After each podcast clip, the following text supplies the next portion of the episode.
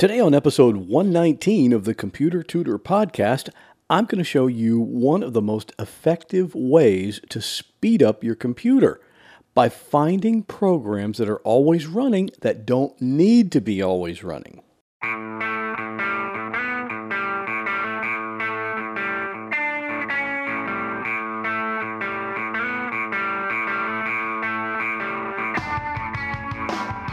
Welcome to another episode of The Computer Tutor tips, tricks, and advice from a computer pro without all the tech talk. And now, here is your computer tutor, Scott Johnson.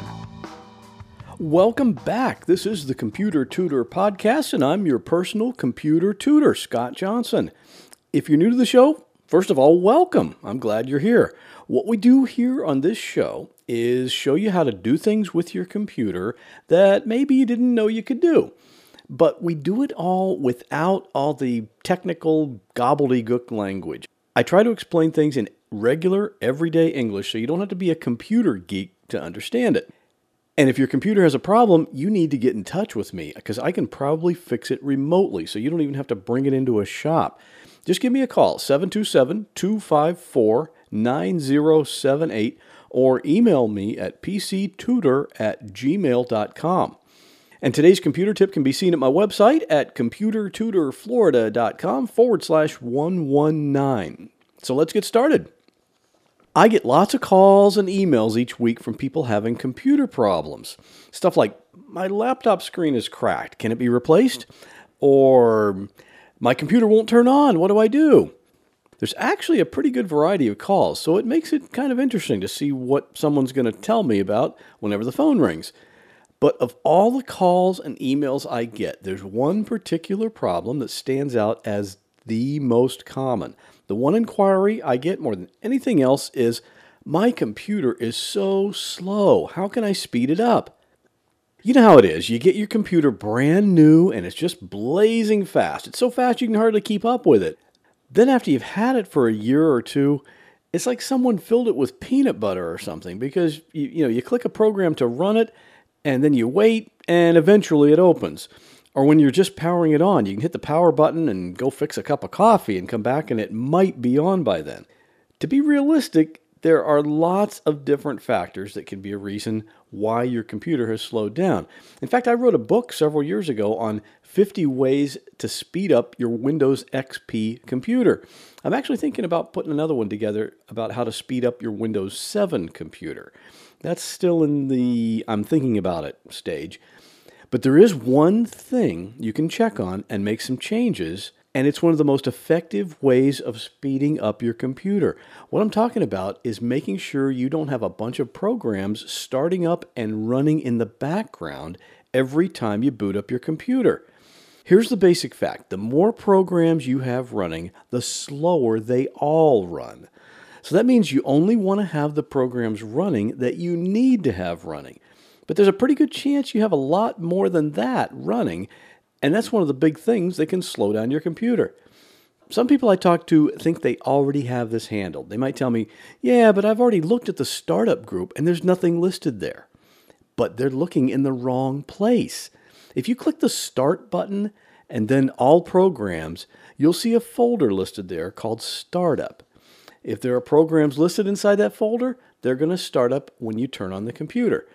But most of the time, that folder is empty. If you have Windows 8 or 8.1, I'm not sure exactly how you get to that folder unless you have the classic shell start button installed. But anyway, that so called startup group is kind of misleading. There's a different place you have to look at to see a more comprehensive list of programs that run at startup. The way you get to that more complete list depends on what version of Windows you're using. For Windows XP, Windows Vista, and Windows 7, you click the Start button, which is just the Microsoft logo in the lower left corner. Then, in that little space where the cursor's flashing, you type this eight letter word, msconfig. That's all together M S C O N F I G, and then hit enter on the keyboard. When you see the new window that comes up on the screen, click on the tab that says Startup. What you'll see there is a list of programs, and each one of them has a checkbox that's either checked or unchecked. If it has a check mark, That means it starts up automatically every time you turn on the computer. If you use Windows 8 or 8.1, it's even a little easier to get to that list. Just hold down the Control and Shift buttons and then tap the Escape key. Then in that new window, click on the Startup tab. With Windows 8, the programs don't show a checkbox. Each one is either designated as enabled or disabled, and you change it by doing a right click and then choosing either enable or disable. So the big question now is you're looking at the list, but how do you know which ones to turn off? Well, before we talk about that, there's something you should know about this process. If you uncheck the box and disable a particular program, you're not actually removing that program from your computer. It doesn't get uninstalled all you're doing is telling the computer that you don't want this program to run automatically at each boot up. So if you accidentally disable a certain program, it's very easy to just go back into the same list and enable it again. What you're going to see in this list are a bunch of program names that you're probably already familiar with, and there's going to be some that you have no idea what they are.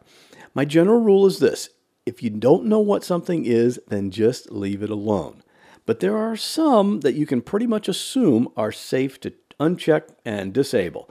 Here's some of the ones that you can safely disable iTunes and just about any Apple product, QuickTime, which is also an Apple program, Adobe Reader, Microsoft Office, anything related to your printer, GoToMeeting, Apple Push, Paperport Anything, Nuance Anything, Skype, Spotify, or anything associated with Real Player.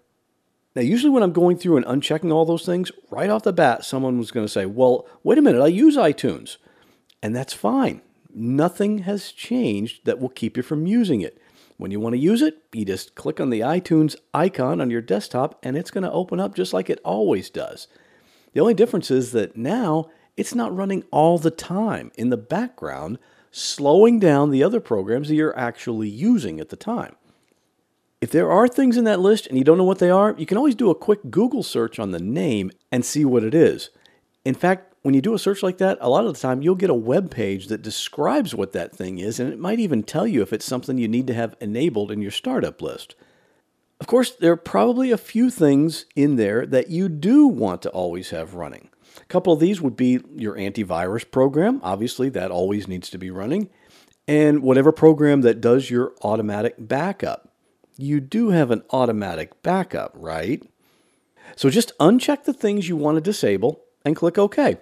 The computer's going to ask you if you want to do a restart since the changes you just made aren't really in effect until you restart the computer. You can go ahead and restart or you can wait until it's a convenient time and something else you should be aware of. This process I just told you about isn't just a do it one time thing. That's because new things can get put back in that list. Even things you just took out of the list can get back on. Like, for example, when Adobe Reader gets updated, it puts itself back in the startup list. And you know, Adobe Reader gets updated pretty regularly. You're going to also find iTunes and QuickTime worming their way back in there. That's why it's a good idea to do a check every so often to make sure your startup list isn't once again crowded with programs that don't always have to be running. And if you try out this tip, I'd like to hear about your results. Is your computer faster? Is it noticeable? Just call my podcast voicemail line at 727 386 9468 and leave a message. Or you can email me at pctutor at gmail.com. And that is going to do it for this week. As always, I'll see you back here next Monday morning with another computer tip. Well, that wraps up this episode of the Computer Tutor Podcast. I hope you enjoyed it. If you'd like to contact me with a question, a comment, or a suggestion for a future topic, you're welcome to do so at my website, computertutorflorida.com. And while you're there, sign up for my free Monday morning email newsletter. If you have a computer problem, give me a call at 727 254 9078. In many cases, I can take care of a problem remotely, so it doesn't matter if you're here in Florida, up in Maine, or way out in California. I'd love to help. Thanks again for listening and have a great week. God bless.